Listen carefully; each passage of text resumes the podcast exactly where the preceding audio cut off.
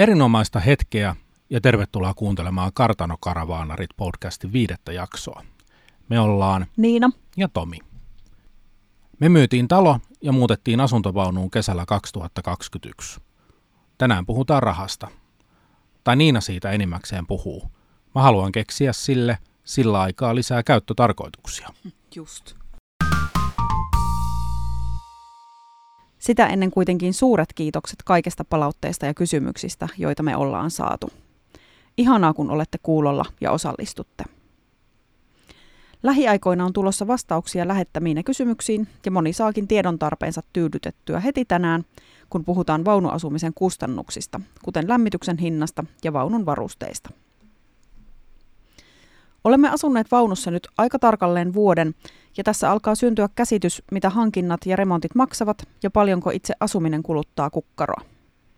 Me kerrotaan nyt, mihin kaikkeen meillä on vuoden mittaan mennyt rahaa ja tehdään lopuksi kuukausitasoista laskelmaa toistuvista kuluista.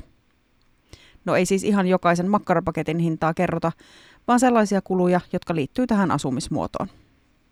Summat on yleensä pyöristetty lähimpään kymppiin ja noin sanat on karsittu minimiin, että saadaan pysymään tämä taulukon luku jonkinlaisessa kurissa ja kuunneltavissa.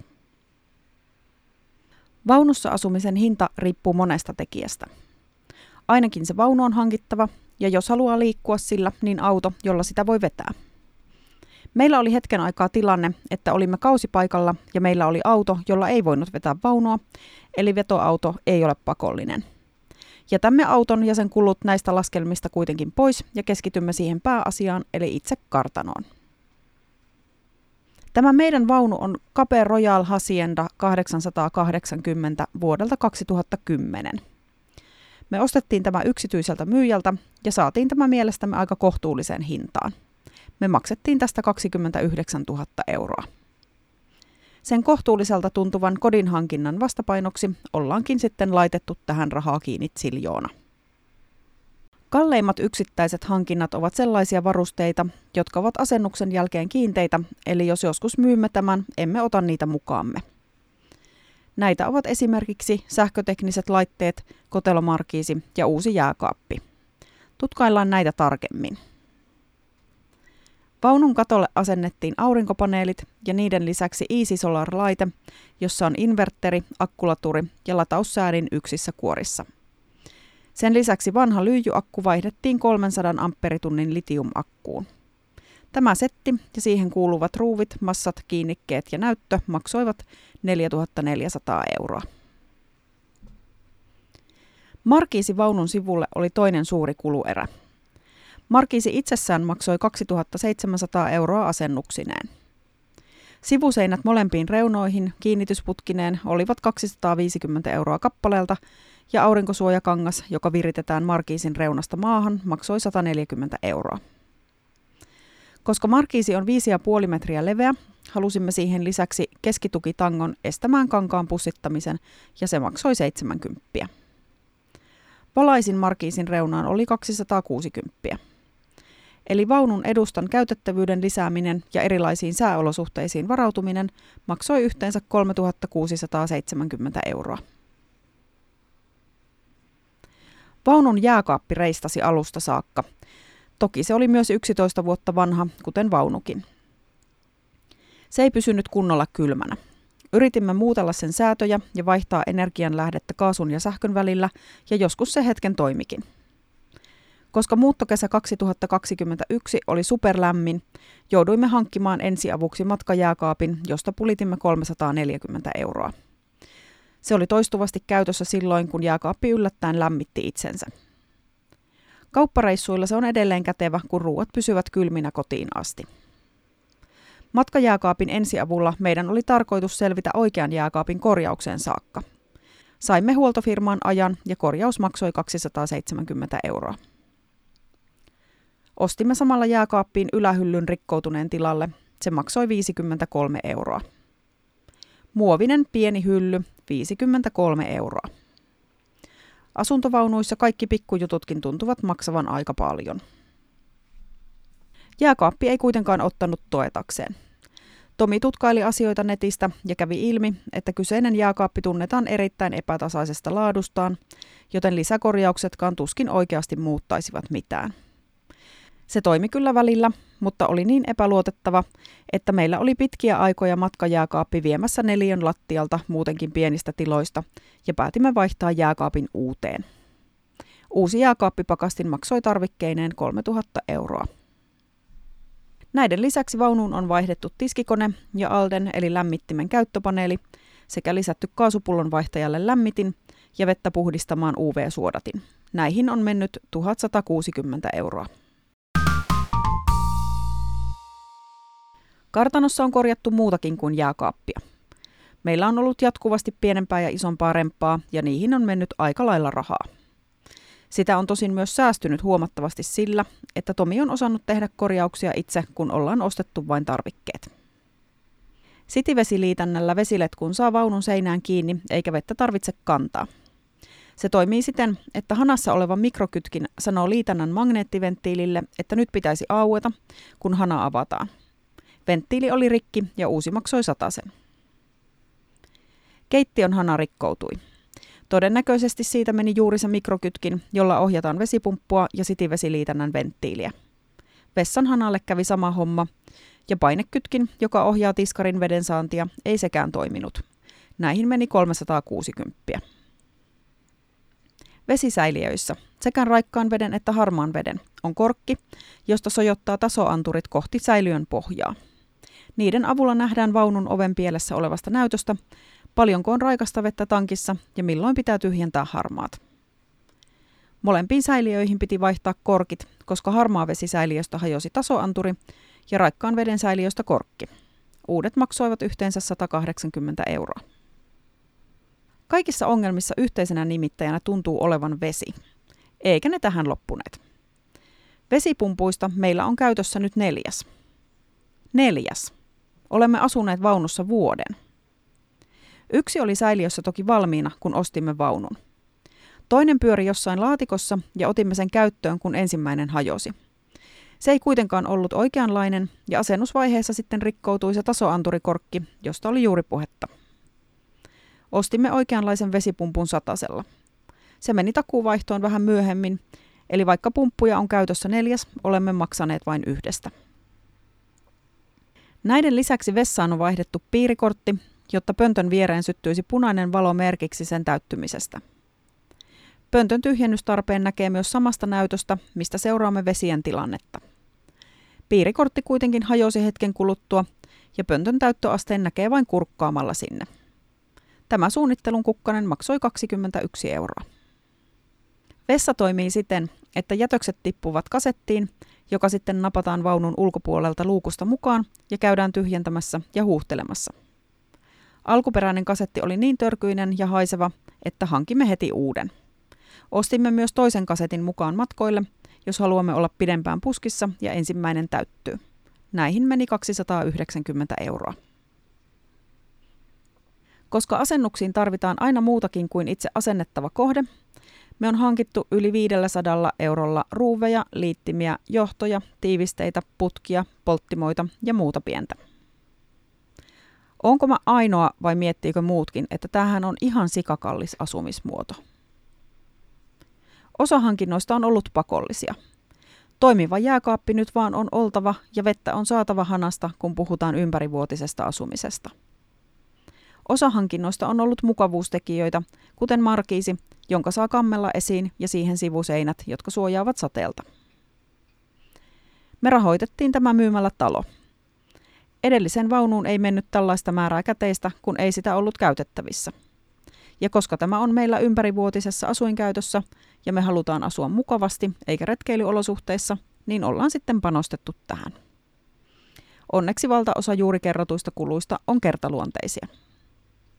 Jos myisimme kartanon ja ottaisimme tästä kaiken irtoavan mukaan, esimerkiksi markiisin sivuseinät ja vessan varakasetin, ja jättäisimme ostajalle vain sen, mikä on kiinteästi vaunussa, niin rahaa jäisi vaunuun kiinni hankintahinnan lisäksi 13 305 euroa.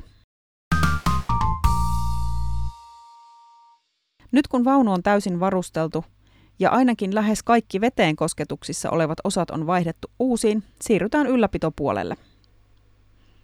Haluamme käyttää vaunun vuosittain huollossa, jossa tehdään muun muassa kosteusmittaus ja kaasun koeponnistus, niin voimme asua turvallisin mielin. Tämä maksaa 350 euroa. Toinen ylläpitokustannus on katsastus, joka vaunuille pitää tehdä joka toinen vuosi. Viemme kartanon ensimmäistä kertaa itse katsastukseen tämän vuoden aikana ja se maksaa noin 75 euroa, eli 37 ja 50 vuotta kohti.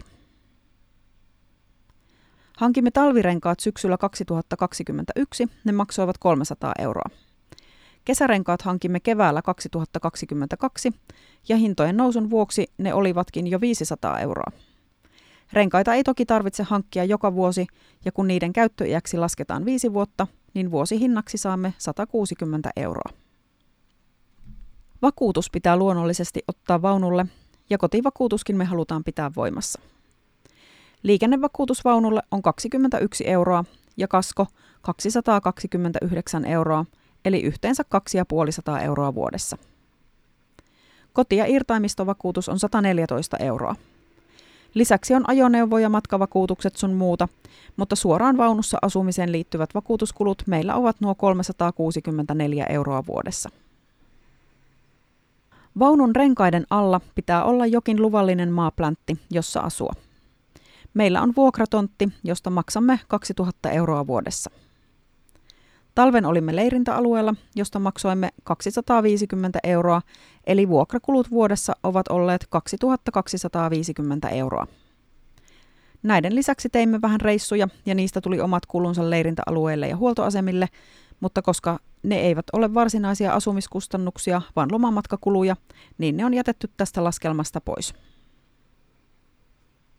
Sitten energian kulutukseen, joka on usein kuulemamme kysymys vaunuasumiseen liittyen. Ymmärrän kysymyksen hyvin.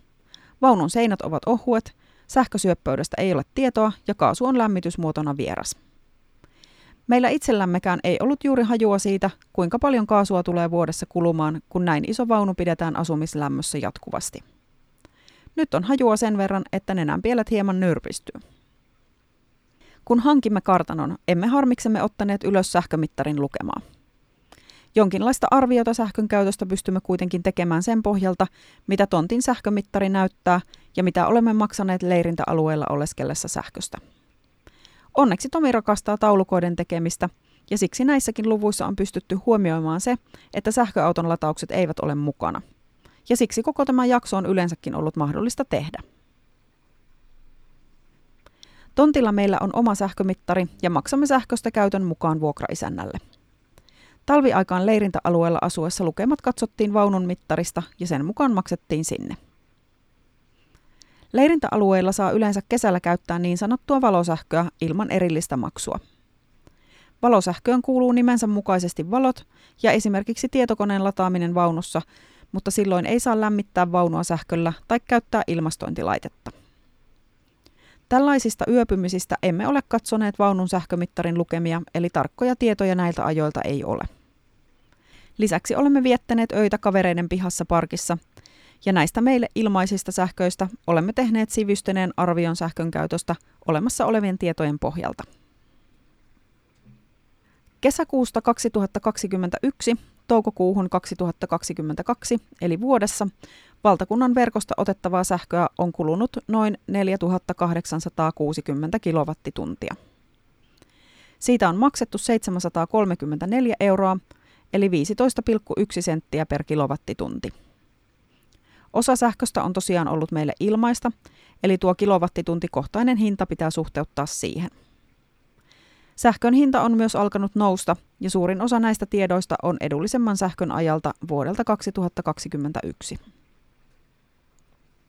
Ostetun energian lisäksi aurinkopaneelit tuottavat osan sähköstä, ja se sähkön tuotto ja kulutus tulee edellisten lukujen päälle – Niistä ei harmiksemme ole tiedossa pitkän ajan dataa, koska järjestelmän piuhat olivat talviaikaan irti modemin vaihdon vuoksi.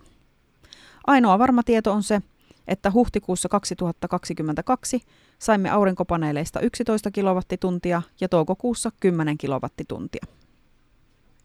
Jos teemme kesän 2021 aurinkoisuuden pohjalta yltiöoptimistisen arvion, että paneelit tuottivat meille sähköä keskimäärin 10 kilowattituntia kuukaudessa, eli 120 kilowattituntia vuodessa, ja aurinkopaneelijärjestelmä maksoi sen 4400 euroa, niin ensimmäisen vuoden aikana yhden kilowattitunnin hinnaksi on tullut 37 euroa. Halusinko tietää tämän? Toisaalta järjestelmä on toivottavasti pitkäikäisempi kuin yhden vuoden, eli parin vuoden päästä hinta voi hyvinkin olla jo alle 20 euroa per kilowattitunti. Jee! Paneeleillamme on kyky huomattavasti suurempaan energiantuottoon, mutta paikkamme kotirannassa on sen verran puiden suojassa, että ne eivät pääse antamaan parastaan. Aurinkopaneelijärjestelmämme idea ei näköjään ole se, että se maksaisi koskaan itseään takaisin, vaan se, että matkustaminen on helpompaa, kun ei aina tarvitse olla piuhan päässä. Kaasua kuluu jonkin verran pitkin vuotta ruoan valmistamiseen ja veden lämmittämiseen suihkua varten, mutta erityisesti talvella se oli merkittävä kuluerä lämmityksen vuoksi. Pidimme vaunun lämpöisenä pelkästään kaasulla muutamasta syystä. Ensinnäkin, se oli leirintäalueella edullisempaa kuin sähkö. Toisekseen sähkölämmitys oli kyseisellä leirintäalueella kielletty, koska verkko ei kestä sitä, että kaikki lämmittäisivät sähköllä. Kolmannekseen meidän vaunussa kaasulämmitys on tehokkaampi kuin sähkölämmitys. Sähköllä suurin lämmitysteho on 3 kilowattia ja kaasulla 5,5 kilowattia, eli sähkölämmityksellä vaunu ei kovimmilla pakkasilla pysyisi asumislämpöisenä, eli noin parissa kymmenessä asteessa. Olemme vuoden aikana ostaneet 65 pulloa kaasua ja hinta on halvimmillaan ollut 19,95 ja kalleimmillaan 29 euroa per pullo. Hinnat ovat vuoden mittaan nousseet reilusti ja alle 24 euron kaasua ei juuri enää löydä. Meillä kaasuun on mennyt vuoden aikana 1752 euroa, eli pullon keskihinnaksi se tekee 27 euroa. Yhdessä 11 kilon nestekaasupullossa on energiaa 141 kilowattituntia, eli energiankulutuksemme on ollut kaasun osalta 9165 kilowattituntia vuodessa. Yhden kilowattitunnin hinnaksi tuli meillä 19,1 senttiä. Kaksi kolmasosaa käyttämästämme energiasta on siis peräisin kaasusta ja yksi kolmasosa sähköstä.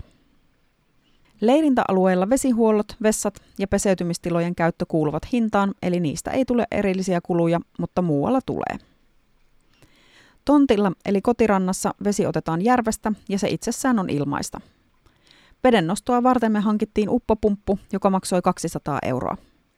Pelkällä pumpulla ei tee ilman letkuja ja liittymiä mitään, ja niihin on mennyt 300 euroa. Eli se siitä ilmaisesta vedestä. Jos haluaa peseytyä lämpimällä vedellä, polttopuut saunaan maksavat 80 euroa vuodessa.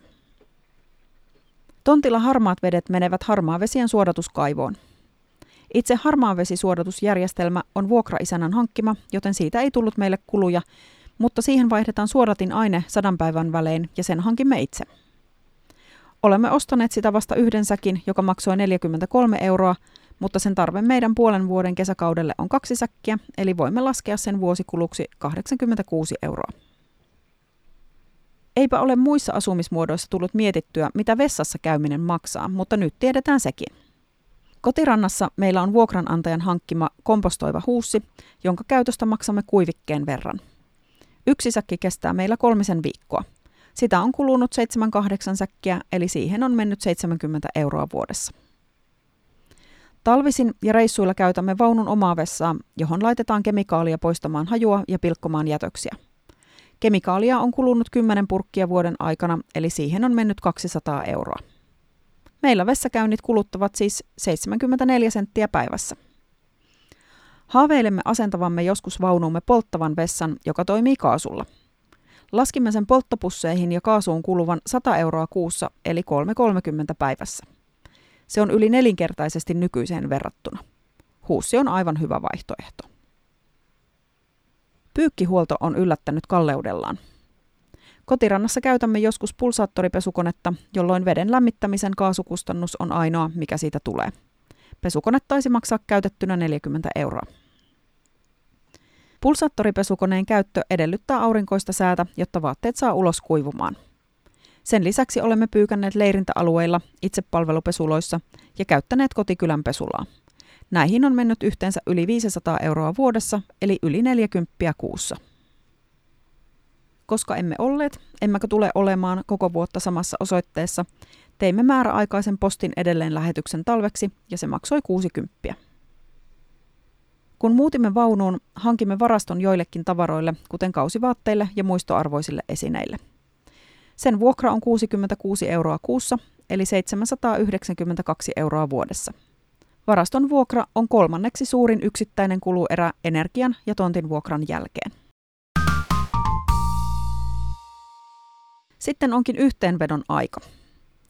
Vaunun hankintahinta oli siis 29 000 euroa. Kiinteästi asennettuihin tarvikkeisiin ja remontteihin on mennyt rahaa 13 305 euroa, ja nämä ovat valtaosin onneksi kertaluonteisia kuluja. Näin ollen vaunuun laitettu rahamäärä on yhteensä 42 305 euroa. Hei, ostat tästä viimeisen päälle varusteltu vaunu, nyt vain 69 900 euroa. Asumiskuluista ja hankinnoista laitan tarkemman erittelyn Instagramiin, mutta tässä muutamia lukuja. Kiinteät kulut, joista ei saa tai kannata laistaa, ovat huolto, katsastus, vakuutukset ja renkaat. Ne maksoivat vuodessa 912 euroa, eli 76 euroa kuussa. Energiaa eli sähköä ja kaasua yhteensä on kulunut vuodessa noin 14 000 kilowattituntia ja se on maksanut 2500 euroa eli vähän yli 200 euroa kuussa. Tontin vuokra ja leirintäalueen maksu on vuodessa ollut 2250 euroa eli kuussa noin 188 euroa. Vuokravaraston kulut sekä muut pienemmät tarpeet, kuten polttopuut, vessa-aineet ja pyykkihuolto, ovat maksaneet vuoden aikana yhteensä 1811 euroa eli 150 kuussa. Vuosikulut vaunussa asumisesta ovat olleet siis alle 7500 euroa eli 622 rahaa per kuukausi. Tuo ei kuulosta ihan mahdottomalta omiin korviin, mutta silti se yllätti ja pidin sitä aluksi kalliina. Toisaalta siinä on kaikki asumiskulut vakuutuksia ja energiaa myöten, niin ei se sitten niin paljon olekaan, jos vaikka miettii, mitä sillä rahalla saisi vuokrattua. Yksi on. Niin, vaikka 19 neliöisen näppärän kodin järven rannalta huonojen kulkuyhteyksien päässä. Just hyvä meille. Me otetaan tää. Moikka! Moikka!